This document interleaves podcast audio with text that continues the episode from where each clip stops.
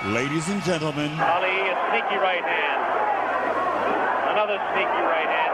This time he works over the shoulder of Foreman.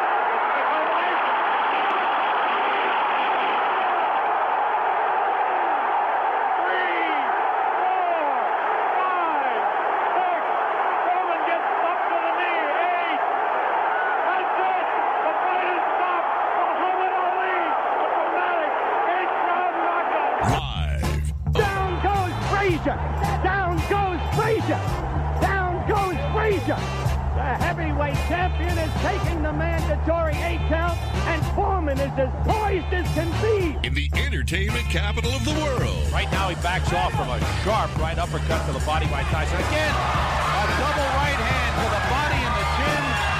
Down goes Lorenzo Boyd. The count is five. The count is six. The count is eight. He will not get up. It's over. It's the TC Martin Show. The man is dangerous. He's dangerous. He's crazy. And don't give a damn about nothing. That's true. He just ah, come at you. Ah. It's time to get your daily prescription from the doctor. Fighting out of the blue corner. TC Martin. As he hit him with that punch, I think his eyes went into separate orbits there. The doctor is now in. Let's get it on.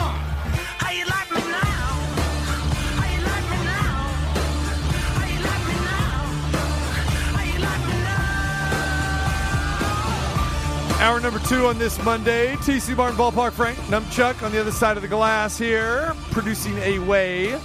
Appreciate BJ Armstrong for joining us in hour number one. We'll talk more Olympics here, hour number two. And also, we'll be joined by our guest, Nico Ali Walsh, the grandson of Muhammad Ali. He is making his professional boxing debut, the top ranked boxing card, coming up Saturday from Tulsa, Oklahoma, the Hard Rock Hotel in Casino. That'll be on ESPN and ESPN Plus. So uh, we'll talk to Nico Ali Walsh, the Las Vegas native, went to Bishop Gorman High School and currently at UNLV. We'll talk to him at the bottom of the hour, so hang tight for that. Yes, and uh, Olympics.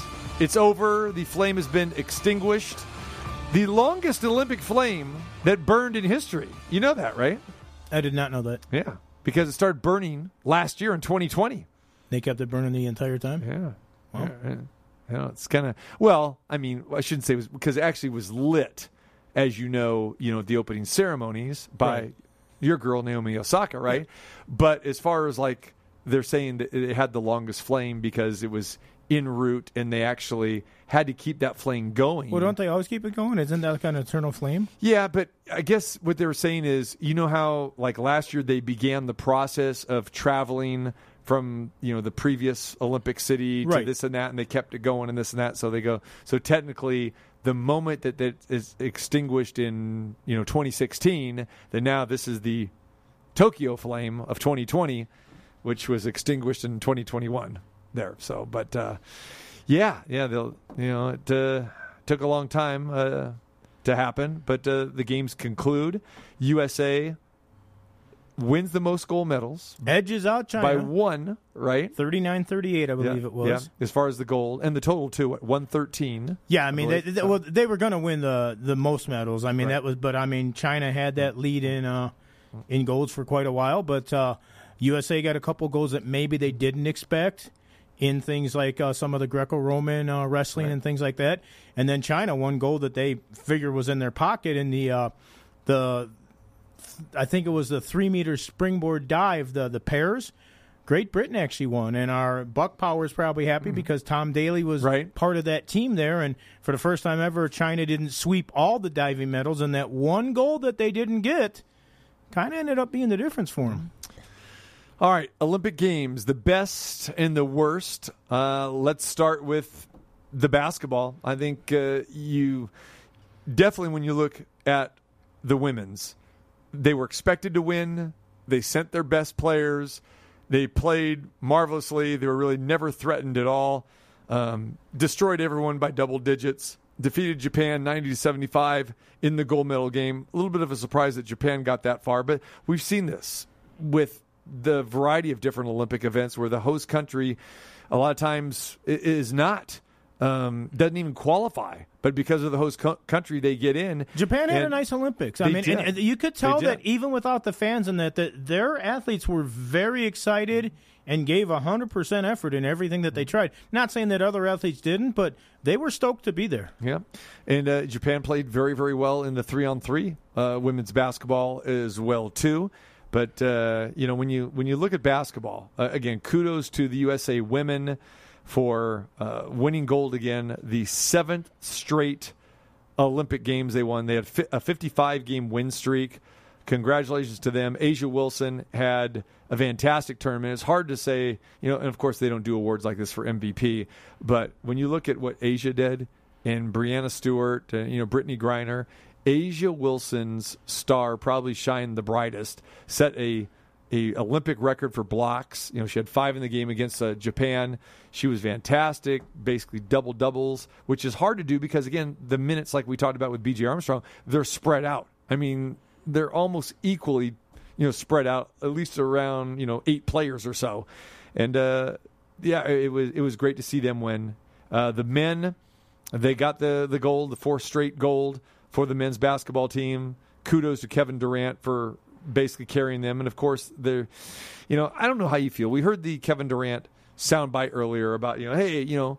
These media guys, you know, they're in this room here today at the press conference, and they're the guys that, uh, you know, say that we wouldn't do this. And then Draymond Green wants to spout off to Kendrick Perkins because Kendrick Perkins went on the NBA jump on ESPN and was, you know, saying, "Hey, I don't think, uh, you know, they're going to win." And there were a lot of doubters out there. And uh, you know, even myself, I didn't doubt they would, not win the gold medal, but I said this is not our best team. And they're not sending the best team. They didn't look good in the exhibition games here in Vegas. They didn't look good in the opener against France. But let's face it, the longer they play together, the better they're going to be. Uh, they still didn't have that cohesiveness, but they looked better than everybody else. And everyone else had some good star power, but they had one or two stars where Team USA had 12 of them. I mean, literally. So uh, in, in the end, that is going to get the job done. But how do you feel when you hear your greatest player in your country and in the NBA, Kevin Durant, just basically not taking the high road? And why don't just accept your medal, be joyous? And again, I am going to compare it to the women because you don't hear any of this or you don't see any of this nonsense with the women. And again, they they they treat themselves and, and treat the sport, they treat the Olympics with class, but this will rub people the wrong way of Kevin Durant just basically saying, man, you know, and, and, dropping the S bomb there, uh, you know, in the interviews and that sort of thing. It's just, it's just not a good look. And I don't know why they feel the need to do this. Well, I think part of it is because, you know, they are kind of pampered. They've been told that they've been the greatest since forever and that. And they were questioned going into this. Now, whatever fuel they used to get the fire lit to win the gold, I mean, kudos to that. I don't think anybody was questioning the women. It never came up. Well, were the women going to win the gold? It was who are they going to beat in the gold and by how many or whatever. So I think there is a difference there.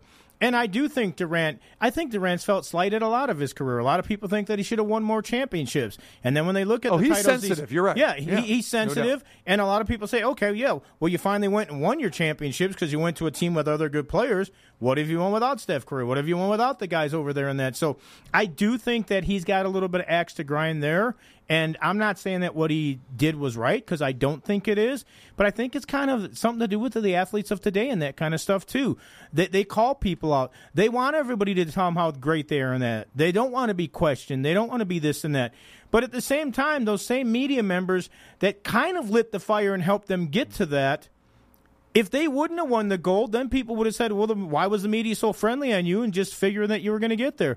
They were doing their job as well. They saw a lot of flaws. And yeah, like when we talked to BJ Armstrong, when you're adding three players, important pieces that are still playing in the finals that haven't practiced, obviously, if you get any kind of cohesiveness and you play some games together, you're going to get better.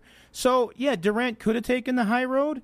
I just don't know if that's really him. I think Kevin Durant right now feels okay. LeBron and all those guys didn't come. Well, I came here and I still got the gold, and I'm still not getting the love and the respect mm-hmm. and everything I deserve. I think Kevin Durant needs to win a championship without some of the other guys. But with the team he's on right now, they're still going to say, well, you still built a dream team. Yeah. So, you know, I, I, I just think Kevin Durant is always looking over his shoulder. But because he kind of sets himself up for these situations, I don't know if he's ever going to get the love that he thinks he deserves and that he wants. It's just demeanor, you know, and that's that's where it is for me. It's it's just the demeanor, and I know that's the way he is, and Draymond Green, you know, is that way as well too. But we've seen both of these guys, you know, this isn't their first gold medal. They played before, and you didn't hear this, maybe because they were younger, or you know, again, you had LeBron James and you had a quote unquote dream team, a legitimate dream team. Nothing, of course, like you know, ninety two or even ninety six, but still. I don't think Americans want to hear that. We know that they don't want to hear that. And I go back to every other sport. I mean, you don't hear that.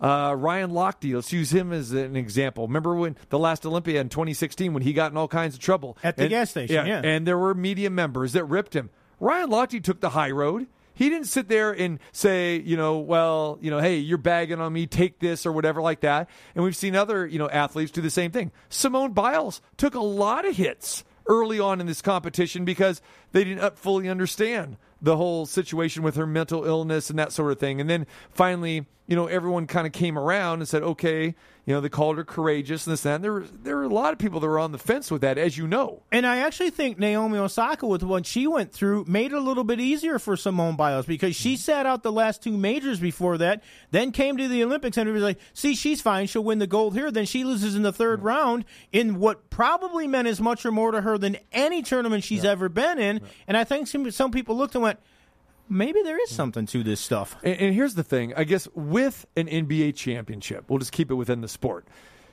Durant and other people like that, you we've seen it before. You kind of expect that, but things are supposed to be at a different level when you're representing your country in the Olympics. Okay, there is no individualism whatsoever. All right, you you, you don't see for the most part, you know. Uh, the names on the back of the jersey and that sort of thing. You're playing for what's on the front of your jersey. And that's why you don't have specialty numbers. Everyone in basketball, they're 1 through 15. People say, "Well, why is, you know, he's 7? Why is A'ja Wilson number 9?" Because just that's the way it is. Every it, there are certain rules that you follow and you give up the individualistic stuff for the greater good of the team and more importantly, your country. And I think that okay, if you act this way during the course of your own sport, you know, in basketball, y- you can get away with it. But people don't want to see that when you're representing your country because let's face it, it's just not NBA fans that are watching this now. You're it's the casual fans. It's no fans. It's p- people don't even really care for sports, but they're going to tune in and root for USA. People rooting for Kevin Durant they've never even heard of Kevin Durant before. So again, I think you just have to know that going into it and just come on. I mean, put yourself, you know, in in a different light. Put yourself in a different position and and and know who your audience is. You know how they say they know the room? Kevin Durant doesn't know the room. He thinks he's playing, you know, you know, back in in Oakland or San Francisco and you know, now in Brooklyn or whatever. And it's like, hey, he can talk all that mess. You don't talk that mess. Not in international, not in another country. It just doesn't play well. Well, let's face it. I don't think he not only doesn't know the room, I don't think he cares about it. He Exactly. He, wants to do what he wants to do because, like you said, that's his demeanor. And that this is maybe the first Olympics I can ever remember. And correct me if you can remember one before, where we heard people in this country that are flag waving people that say how much they love America rooting for against a couple USA teams. There were people rooting against the women's soccer and glad that they didn't get the gold or play in the gold medal game. There were people rooting against Team USA in basketball. I don't think they've lost a lot of sleep and they're totally upset that they won the gold, but they would have kind of liked to have seen them not play for the gold or not get there. The division in this country right now is huge, and a lot of it is because some of these people are doing stuff and they are saying, look at me in the bigger picture and things that they want to push or whatever they want. But it's really turning a lot of people off. And we're having people that are looking at the backs of the names and the jerseys and stuff like that because they think. I've heard people literally say, if you're going to play in the Olympics for a team, we're talking about how people didn't play there. they should have to pass some kind of patriot test or something like that to even compete. Now, to me, that's kind of crazy and silly because, yeah, when you get out there on the wrestling mat or even on a team sport, you are essentially playing for yourself and your teammates. It is the USA, but you're playing for the other stuff as well. But I don't ever remember people openly cheering against USA teams before. That shows you the divide in this nation. Yeah, you're right. And they're let's be clear, they're for two different separate reasons. Yeah, as for sure. Now, with Team USA in the basketball, people were upset that they didn't send their best players, and people like uh, Steph Curry and LeBron James declined to go. And saying they're saying, well, and you were adding, you know, pieces, adding guys at the last minute, and you really didn't construct this roster in, in the best possible way. So I think, okay, that is that. Now, the uh, women's soccer, it's definitely because you have some outspoken personalities that are speaking out about other things, not even relationship to sports.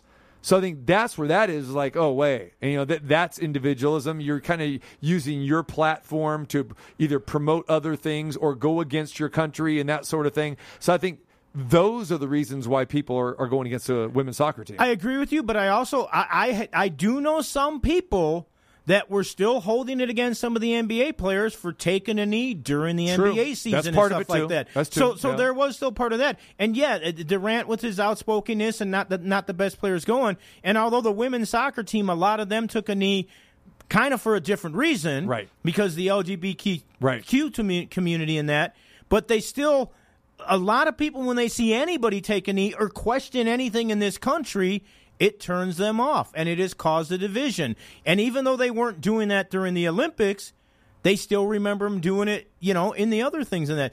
Like i remember people telling me when the women lost their first game i'm so glad sweden won. Really? Did you watch the game? Because before that particular game both teams took a knee.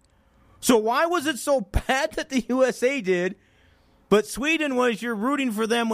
It, it was a unified thing. They were both saying the same stuff, mm-hmm. but people were turned off because the USA women had the audacity to do it. And I'm not going to get all political here and say my views and this, that, and the other. It's not a political show. But I just I can't remember people openly in this country cheering against this country. And again, that goes back to social media. Everybody has an opinion, and again, yeah, we're not as unified. I mean, that's that's clear in in all facets of of life, and and we see that. But uh, and you know, the Olympic Games have been that way, as we know, going back. I mean, for I love when people say, "Oh, the Olympics shouldn't be political." They've always, Always. been political, Yeah. and uh, w- Yeah. we boycotted an Olympics. Then the then Russia boycotted Mm-hmm. the next Olympics. It's like you know what happened in Munich, one of the worst catastrophes in the history of international sport. If you want to take politics out of the Olympics, then you're canceling the Olympics. Well, it goes back to you know Jesse Owens, and it goes back to the way a lot of those USA uh, athletes were treated in 1936. I mean, you go you know with Germany, you go back to all of that. I mean, there's always something, whether it's like you said, you know, Cuban Missile Crisis, uh, Afghanistan, Russia, you know, a- any controversy, you know, in this country. I mean, it always plays to a part of it. But you know, for the most part, I say for the most part, people try to put that stuff aside, and we see unity, and we see these great stories with athletes from other countries, and really that gap has been bridged because of the international flavor of most of our major sports. With basketball, the men and the women's side, you see so many of the foreign players that play in the NBA or the WNBA and that sort of thing, and. Um, and you even you know see it in, in other sports as, as well too. Well, it- we, we're, we're seeing more and more of a crossover, which is cool. Which you would think, okay, hey, these guys actually have some friendships with people from other countries. but it, the other sports, though, it's still very divided. Well, and you, you take something like track and field, which I love track and field. Mm-hmm. Almost all There's those another one, athletes yeah. from the other countries, they go to school over here. Correct. You know, Duplantis, the guy that I was talking about the whole Olympics in the pole vault, he was born in Louisiana and he pole vaults at LSU. I believe his mom is Swedish, so that's why he vaults for Sweden. I mean, the Jamaican sprinters and that. Um, a lot of these athletes, a huge percentage, come over here and go to school over here in college and everything else. They're in the United States. They just happen to be running for or performing for a different uh, team or program. By the way, one other thing that I do, because I'm not sure everybody knows this, did you notice that Bruce Springsteen's daughter Yes. got a silver medal? Yes, that's true. Uh, for me, one of the, the, the best stories, again, back to the women's basketball, Sue Bird and Diana Taurasi getting five gold medals. Think about that. That's in 21 years. That's five Olympiads. Mm-hmm. Over 21 years. They're in their 40s, and they are. They got five gold medals each. I mean, that's like unheard of. First man or woman, uh, woman that has ever done that, and, and then two of them have done that. I mean, that is just insane to think. And uh, so that that was a great feel good story. And I love the women's volleyball team. First time in history. A lot of people don't realize that. First time in history, the women's volleyball team won a gold medal. And they lost one of their best players. They had three girls named Jordan on the team. One of them, I believe, hurt her ACL or something like that. She couldn't play, perform, and the rest of them stood up and got the job done. And when it comes to uh, Sue Bird and Diana Taurasi, I don't know if you happened to catch the interview after that game, but they were saying how it's been great and everything. And, and really, it was over 21 years, not even 20, because this Olympics, Exactly. of course, the 2020 were in 2021. And Sue Bird said, Yeah, I'm just going to go home to my wife now and enjoy life and this, that, and the other. And Diana Taurasi said, see you in three years. So she has hinted that, Yeah. well, look, if she's going to retire, I can do something that nobody's done. She has already come right out and said, hey, you know what? It's only three years, not four. I think I still got something in the tank. She's hinting that Yeah. she will be there Yeah. in 2024. I believe that's in Paris. Correct him. Yeah, yeah, I could see that. Um, Caeleb Dressel, great story as well too. Five gold medals. Uh, USA Swimming, they won 30 medals overall. 11 gold, 10 silver, nine bronze. Oh, we were Uh, sensational in the pool. know, and, and that's great. I mean, that is something that, again, you know, th- this is what USA is known for. I mean, swimming, b- basketball, gymnastics, but the swimming, uh, th- that's that's us. You know, plain simple. Yeah. And, by, Uh, and by the way, when I said we, it, no, I wasn't on the team, but being a member of of, the. USA, Totally uh, fine. You know, because Totally I know fine. sometimes I I, I get know. on people for saying the we, but in this, know. you know I'm- different. It's our I'm country. part of the country. Red, you know? white, and blue. Absolutely. Lydia Jacoby. I mean, the first gold medal the, the from Alaska. I mean, that from that, a state that doesn't even have a pool with the fifty Yeah. with the fifty meters in it. great story. Um, again. Well, so- how about the girl from Vegas, Erica Sullivan, who uh, got the got the silver medal? Yeah. yeah. Um, and then you know we uh, the, the, in the women's 800 meter we got gold first time in 53 years. Yeah. Right. What? Uh, uh, Mu. The, her last name is Mu. Right. Yeah, I, I'd have to double Eighth, look that up. Mu. so- Yeah. Uh, yeah. And uh, then she also got. Uh, the four x four hundred relay, she got gold in that as well too. Allyson Felix winning a couple Yeah. golds and getting Sydney there. McLaughlin, the gold in the 400 meter hurdles, which you just raved about. You know, Oh, the record. men's and the women's, the Yeah. 400 meter hurdles were sensational in both men's and women's. All right, real quick, uh, the disappointments. Men's four by 100 meter relay team. Sixth place, it- dropped the baton, ridiculous. It- it- it's it's inexcusable. Yeah. It really is. And I know Carl Lewis and some others have, and I know that they don't work together all the time and this, that, and the other, and they had some switches and that. I'm sorry. It, it's you've got to put the guys on there that. If you have to do it a little bit safer or whatever, you cannot make those mistakes. Mm. For them to not be in the final for the four by one hundred meter, absolutely atrocious. Carl Lewis called it a total embarrassment. And it was. And And he- I can't agree blame with him him. for that. I agree with him Yeah, completely. everyone should agree with him. This is the first time since 1896. Think about this. Yeah, not even I was around back then. failed to win a gold medal in any individual event in the men's track. Think about that. Men's track, first time since 1896, we have not won an individual gold medal. That is crazy. Because track and field, swimming, basketball, gymnastics, come on. Th- th- those are our sports. No, that's just track, right? Track. That doesn't Men's include track. the, right, not the field Men's events track. because I believe we won shot put and did some stuff like men's that in track. the field. Yeah, men's track, and uh, you talked about the bu- the botched handoff in the four x one hundred. uh, Yeah, that's insane. That was insane. Women's soccer disappointing as well too. Just plain simple. And uh, I'll say this too: Uh, another sport that we used to dominate, and we don't do it anymore, is boxing. No gold medals in boxing. and yet the best performance since 2000. Sad. I mean, we we didn't even, we haven't even had a medal since 2004. So Mm. this team actually was the best we've had in a long time. But yeah, I mean, you talk about where the world's caught up in that, and it is two different sports in the pros and that. It seems like today a lot of youngsters in that want to turn pro, and maybe they don't go that amateur route or whatever because it's not the same. And I will say this too, and, and it's one of the things, and I'm sure you felt the same way. And I, whatever they're doing with Peacock Network and all that kind of stuff, I, I get it. You're trying to get somebody else to subscribe to your new stuff. I there should have been more boxing that was open to those of us that wanted to find it. You had four damn networks. Show it on. I finally saw some of it, but um, yeah, I mean, I, I thought some of the boxers did okay, but boy, I'll tell you what, Kazakhstan and Uzbekistan and those countries, they take that stuff seriously. Of course. So yeah. and they're you know, they're the way that we used to be. I mean, these kids are now fighting at five and six years old, and now you know they've had champions from these countries now, and now. Uh, they've brought just uh, you know great notoriety to the sport, and they know the international rules because again, it is a Yeah. different game. Yeah, yeah. And a lot of those guys don't turn out to be great professional boxers, but you're seeing more and more of those guys now that that are that are in the ring and they're competitive and yeah, so that that's that's disappointing. Again, the coverage was was really hard to follow. And again, I I get it if you want to try to get a new audience, you want to try to you know, get the skateboarding in there and some of the X Games stuff, but but please, I think that's why you have you know four and five different you know channels under your network umbrella to show that kind of stuff.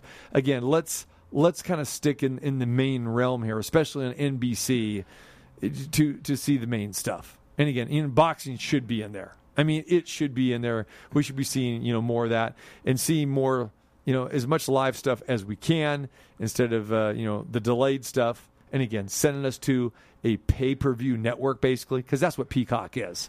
That's just horrendous. Yeah, and I guess That's there was change. ways to, if you went through it and put in your passwords and stuff, that you could get it for free and everything. But a lot of people didn't know how to do that. I wasn't sure, and then uh, a buddy of ours, Armando, told, "Well, no, you can get it because you have the kit." I'm like, "Well, I don't, I don't know exactly the steps in it." And and then to just blatantly come right and tell us, "We're not showing you this because it is popular." With the men's basketball, a couple times. You're telling me I have to watch it on replay because I'm not getting your Peacock Right. network or something like that. I mean, that's almost insult to injury. Mm-hmm. Uh, I, I would say the highlight to me though was the, the, the we dominated the pool and swimming in that, but also just some of the ironic stuff that did happen because it was a year later, like the 14 year old diver from China who's like 80 pounds or something. I mean, she's she's a wisp of a little girl. They weren't even sure if they were going to put her on the team because she'd never been in an international competition before because she wasn't old enough. If these Olympics happened last year, she's 13. She couldn't even have competed. right. And then they put her in, and she blows the world record away and everything. She had two perfect dives, and one where she got six tens and a six and a, and a nine point five. So I mean, it's crazy some of the stuff that we did see in that.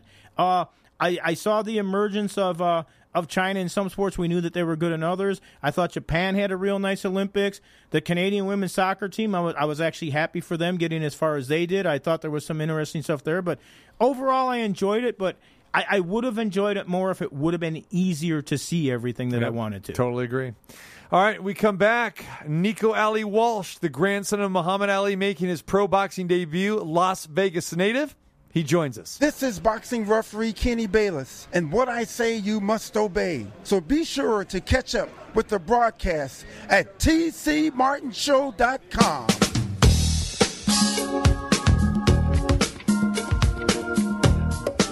All right, this Saturday night, Top Rank Boxing is back at the Hard Rock Hotel and Casino, Tulsa, Oklahoma. And on that card will be the grandson of Muhammad Ali, Las Vegas native, making his professional debut in a four rounder. And looking forward to seeing this. Uh, Pride of Bishop Gorman, also UNLV. He is Nico Ali Walsh. Nico, thanks for joining us today, my man. What's happening? Thank you for having me. How you doing? We're doing great, man. Uh, we appreciate you, and uh, you know, anxiously awaiting uh, your pro debut coming up Saturday night. Yeah, I'm super excited. So let's talk a little bit about your story, uh, Bishop Gorman. Uh, currently a UNLV student. Correct me if I'm wrong on that. I know you- you're going to UNLV. You know, Nico, not Yeah, too, no, it's you're right. okay, not too many college students are signing pro contracts and having their professional debut, uh, you know, in, in the middle of getting ready to start classes here. So I got to ask you, at what point in time did you know that you wanted to do this and become a professional boxer? You know, I mean, it, it is very hard battling school and uh, obviously boxing, but I have to make it work because, you know, me and my family agree that education is number one. So, uh, yeah, I mean, it's, it's not often that you see that, but it, it has been done many times before, and I, uh, I have so much, uh, so much respect for those who were able to do that. So, what's more difficult for you, your UNLV class or making your weight class? Well, you know, actually, making weight for me hasn't uh, been difficult ever, really. Uh, my first fight, I really didn't listen to my coaches, and I, I had to uh, take strenuous baths, and I, I was forced to make weight the day before the fight, and I said to myself, I'll never do that again. So I'm on weight right now. All right, what is your weight right now? Right now, I weigh 163, and I'm going to be fighting at 162. Okay. All right. So there it is. All right. So uh, he's he's right there in the middleweight division, an exciting division, and uh, you know, as you know, uh, it's a money division. I mean, there's a lot of money in the middleweight division as well too. And you're just starting out. He's going to be in a four rounder against Jordan Weeks. Uh, it'll be on ESPN this Saturday night. Top Rank Boxing, Hard Rock Hotel and Casino. So, Nico, I'm sure you know the history, of course, with Top Rank Boxing. Bob Arum, as you know, your grandfather fought for him. That was one of Bob Arum's, you know, first guys.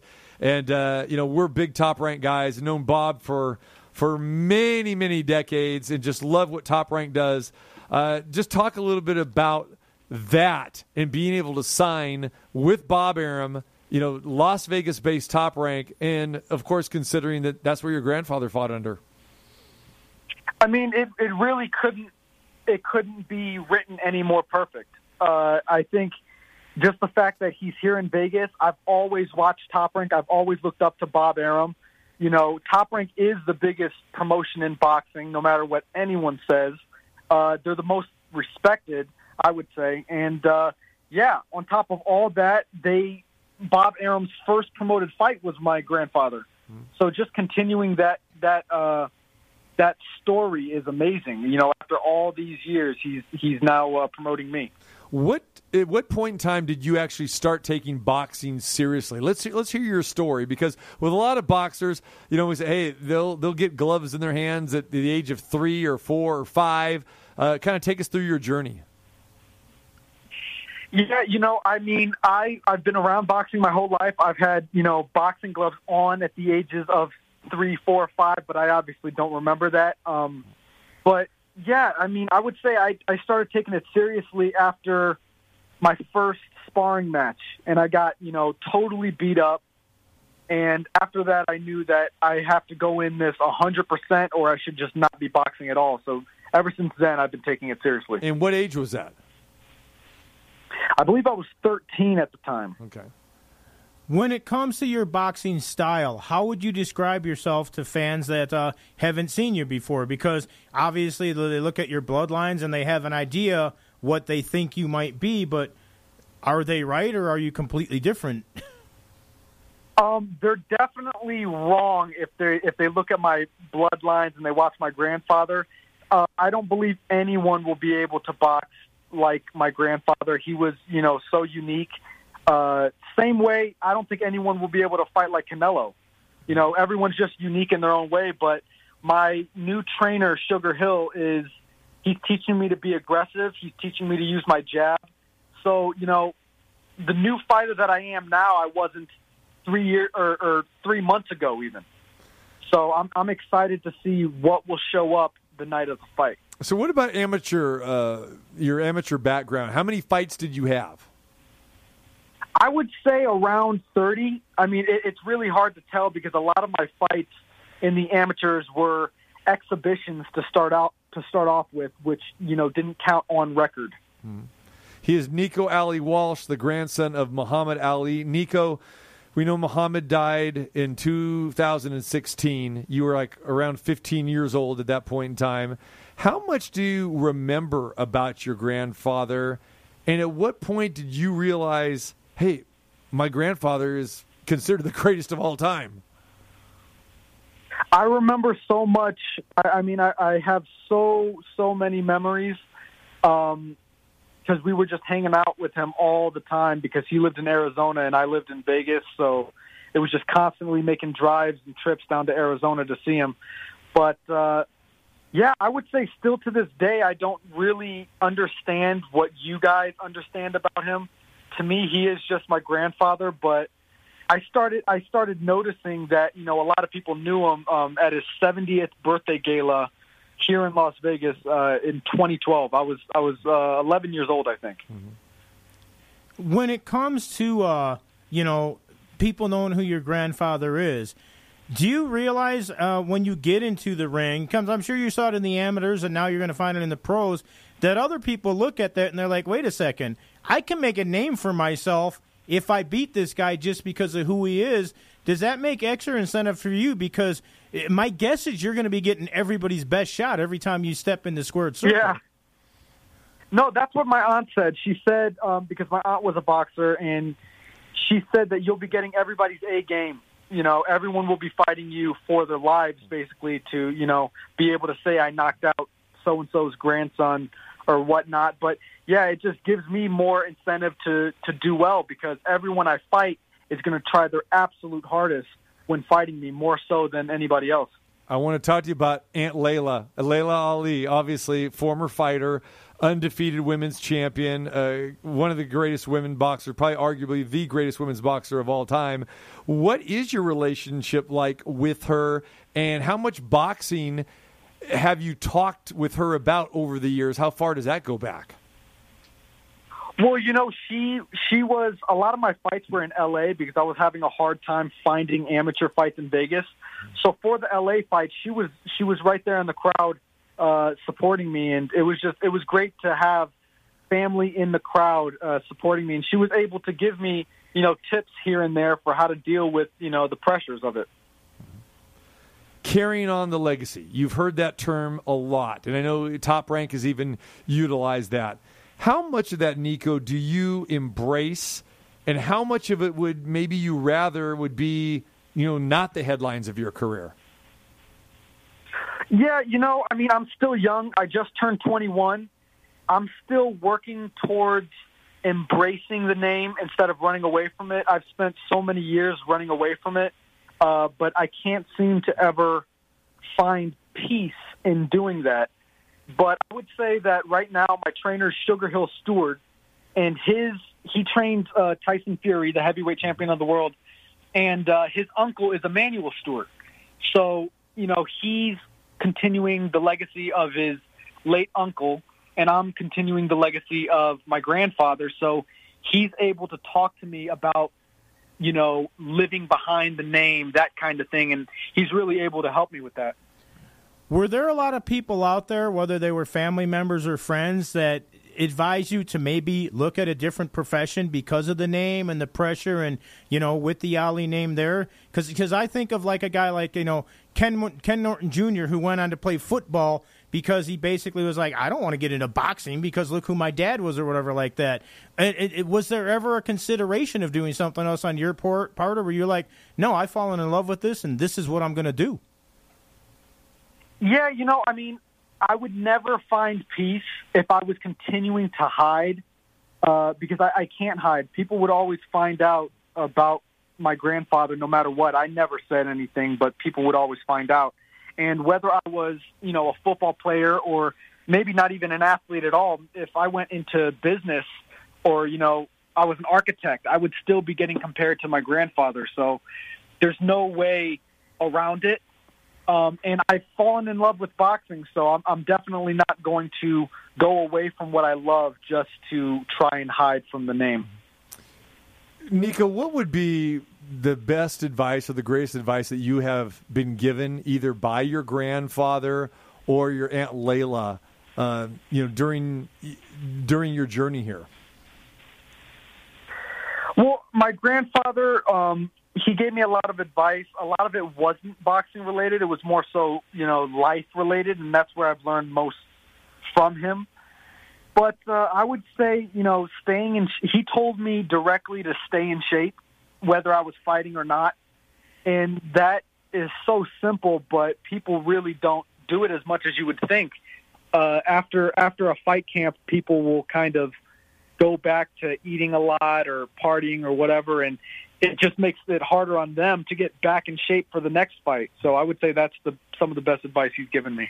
You know, I mentioned earlier that he was. Uh, you were about 15 when he passed away in 2016, right? Give or take, you're about, about 15 Right. years old. So, in, in a lot Yeah. of people really don't um, understand the the type of condition that he was in. Uh, you know, prior to his death and everything, how was he able to communicate with you? Because we would see him out and about sometimes, but you know, he obviously wasn't doing interviews and that that sort of thing. What can you tell people about your grandfather is is ba- as far back as you can early remember? Well, you know, his later years, he wasn't the rambunctious and loud, outspoken guy that people saw, you know, early on in his career. Um, he did have Parkinson's disease, which made it harder for him to talk um, and walk. But, you know, some days were better than others. And no matter what, it didn't take away from his smile. It didn't take away from his humor, his laughing. And those are most of our memories was that, you know, the memories I have of my grandfather are very little words. It's mostly actions. And that's, that's how I was able to learn more from those actions than the words. You mentioned that you're just kind of coming around to finding out how important he was to everybody else and how everybody knows him and that because to you he was always just your grandfather. Have you had a chance to watch the majority of his fights over his career? And if so, is there a favorite one that you look at it and you go, man, I can't believe he pulled that off and what he did in the ring? Absolutely, yeah. I mean, I've seen every fight available to the public of him, uh, and I would say my favorite fight of his was the fight against George Foreman, and just because that fight was, you know, phenomenal in the fight itself, but that fight we were we would always watch me and him. I would always pull it up on YouTube and, and watch that fight with him. So it kind of has a sentimental value to that fight for me. Nico, did you play any other sports when you were either uh, growing up, junior high, or while you were at Gorman, or when did you just turn your attention full time to boxing? You know, I didn't play any sports really. I, I played I played basketball maybe at eight years old. My grandfather actually I played with my brother on on a team, and my grandfather came in the uh, the basketball court one day and surprised us. You know, just showed up randomly. But uh, other than other than like these small small sports like flag football, I, I was never I was never into any sports. Boxing's been my first and only one. You mentioned your brother. Uh, he's a football player himself. He played at UNLV and, and Cal as well, too, right? Talk a little bit about that. Tell, talk about him and that relationship. Yeah, I mean, he he played at Gorman. He had an amazing career at Gorman, and then he went to Cal Berkeley, and then he went to UNLV. So yeah, I mean, it's just it, it's so. I, I feel like the family is prone to going into sports. You know, it's almost like we can't help it. You know, you brought something up there, and all of a sudden a visual popped in my head, and I gotta real, I gotta try to figure out and wrap my head around it. What is the buzz like in a gymnasium when Muhammad Ali just pops in kind of mm-hmm. unannounced? Well, you know, I was eight at the time, but I do remember everybody freaking out, and we just, me and my brother found it funny.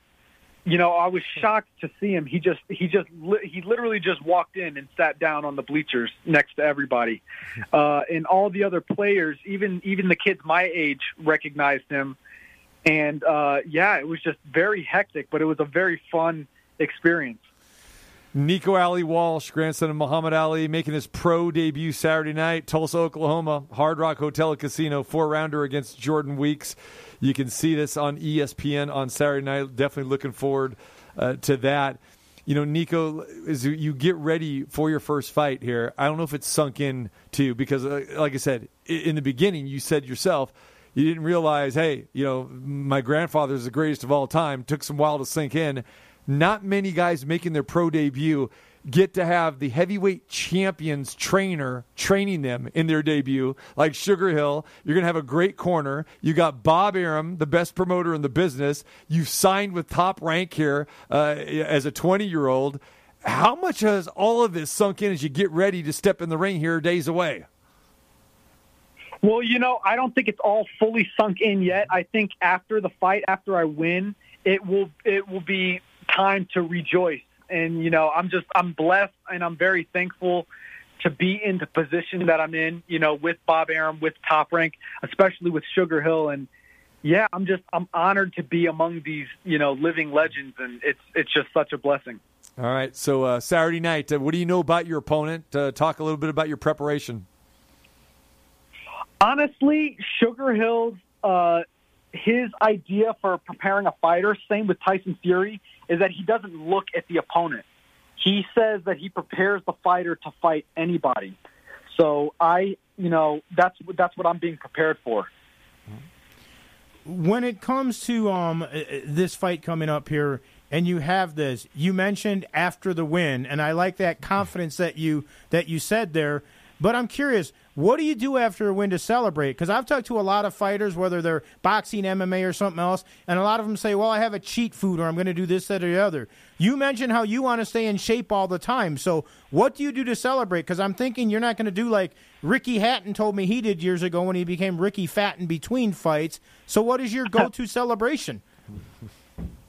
I'm definitely uh, I, I, I'm definitely not a party goer, so I'm not going to be going out to parties. I'm not going to be drinking and smoking, doing all that. But I will definitely indulge in a cheat meal, hmm. and just for that night. You know, I'm not going to overdo it whatsoever. But that that would be my only vice is you know cheat meals. What is your cheat meal? Yeah, you know I was gonna. Have, we were gonna ask that one, no doubt. What's the go-to food, man? I mean, my me and my grandfather, just my whole family in general, my dad, everybody, we're all sweet tooths and we love ice cream and stuff. My grandfather would eat ice cream before heavyweight fights. So, you know, I'm not going to be one of those guys. I'm not a heavyweight. I do have to make weight, but uh that that will be my cheat meal. Ice cream, you know, something something good. What's your go-to ice cream? Yeah. Honestly, I'm so plain. Vanilla is fine. You know, I'm not even thinking about uh, the cheat meal right now. It's been so long that I haven't, you know, cheated that I, I almost don't want to right now. All right. What is the uh, ring walk song? I don't know if I'm going to be able to. I don't know if I've picked a song yet. Okay. Honestly. Okay. All right. Yeah, You I don't need- know. Do you need some suggestions here? I mean, do, do we need to help you out here? We're gonna have to give you some, give you some old school funk in honor of your of, of your grandfather. That's what we need to do. It's it's definitely not going to be Eye of the Tiger or Yeah, you know thank you. something that's been played before. right, no doubt. right. All right, uh, real quick synopsis, uh, Nico. So, uh, take us through how you're approaching this fight. Uh, you got some nerves. You're going to step in this ring. Uh, tell us, tell us what uh, what is your game plan stepping into the ring Saturday night for the first time. My game plan is just to listen to my coach. I, I have full trust in him, and you know he's got the pedigree to back up everything he's saying. And yeah, if I listen to him, it will be a very easy uh, night. All right, we're going to remember this interview, and hopefully you do too, because uh, you sound very humble. Everything that we've heard about you, you're you're you're a great you. guy, you're a great guy, and uh, again, you you're stepping into some very big shoes, as you know. And uh, you know, bless you, my friend. Uh, successful career, and I know we are going to be talking to you a lot because we talk a lot of boxing, you know, on this show, and we'll be covering you. We'll be rooting for you on Saturday night, my friend. So uh, uh, take care and uh, I- I- enjoy the moment as it all unfolds for you. Thank you so much. Thank you for having me. All right, there- Humble but confident. Absolutely. Again, that's what you, you, you have to be. That's it. Floats like a butterfly, stings like a bee. Nico is, uh, I don't know. I don't, finish out the rhyme there. I don't know. I don't know. I'm I'm just picturing after he gets like uh, ten or twelve wins under his belt or something, and all of a sudden he's doing a commercial with chocolate, you know, but with his vanilla ice cream, trying to put some toppings on it. Sprinkles. There you go, man.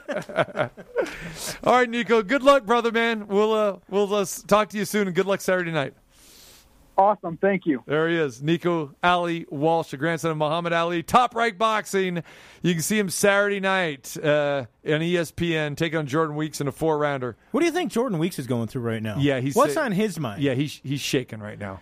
Yeah, Is he shaking or is he going? This is the opportunity to to get my name out there. It, it's the opportunity. There's no question he's going to feel the opportunity. But uh, remember, when it, when when you sign a fighter, uh, you are matchmaking very, very carefully. And you are matchmaking that, you know, you want your guy to look good. In this case, Nico is top ranks guy. He's Bob's guy, Bruce Trampler's guy. So they're going to make sure that he looks good. I, I suspect we're going to see a great performance, and I expect we're going to see a knockout Saturday night. So Weeks is the old um, Tyson line of everybody's got a plan until they get hit in the face. I don't know. I again don't know anything about uh, you know Right. the Jordan Weeks, but uh, again, Wouldn't surprise you if that's what we saw. there you go. Yeah. So uh, rooting for him again. A Las Vegas native. We'd love that, and not just Bishop Gorman, but UNLV, and a current Rebel who is making his pro debut. That is unheard of. You know, for a guy who's actually going to class and is signs a professional boxing contract with, you know, the top promotion in the business. Good stuff. All right, I want to thank uh, Nico Ali Walsh for uh, joining us. We appreciate him. Also, BJ Armstrong, the three time NBA champion, talking Team USA. Tomorrow, we got Terrible Tuesday stuff. Look forward to that. And uh, we'll have a little bit more Olympics talk. Raiders training camp. They get ready for their first exhibition game at Allegiant Stadium coming up here on Saturday night against the Seattle Seahawks. So we've got all that to preview and NBA Summer League this uh, this week as well too. Yeah, I think there's like 10 days of that left, and Yep. uh, the food tour's over, and uh, you did not gain all that weight that you said you were going to. So, Well, I- I- you know how it is, man. I appreciate the no, really don't. All right, we're back. Back from vacation, ready to roll here. If you missed any part of the show, go to the website, tcmartinshow.com.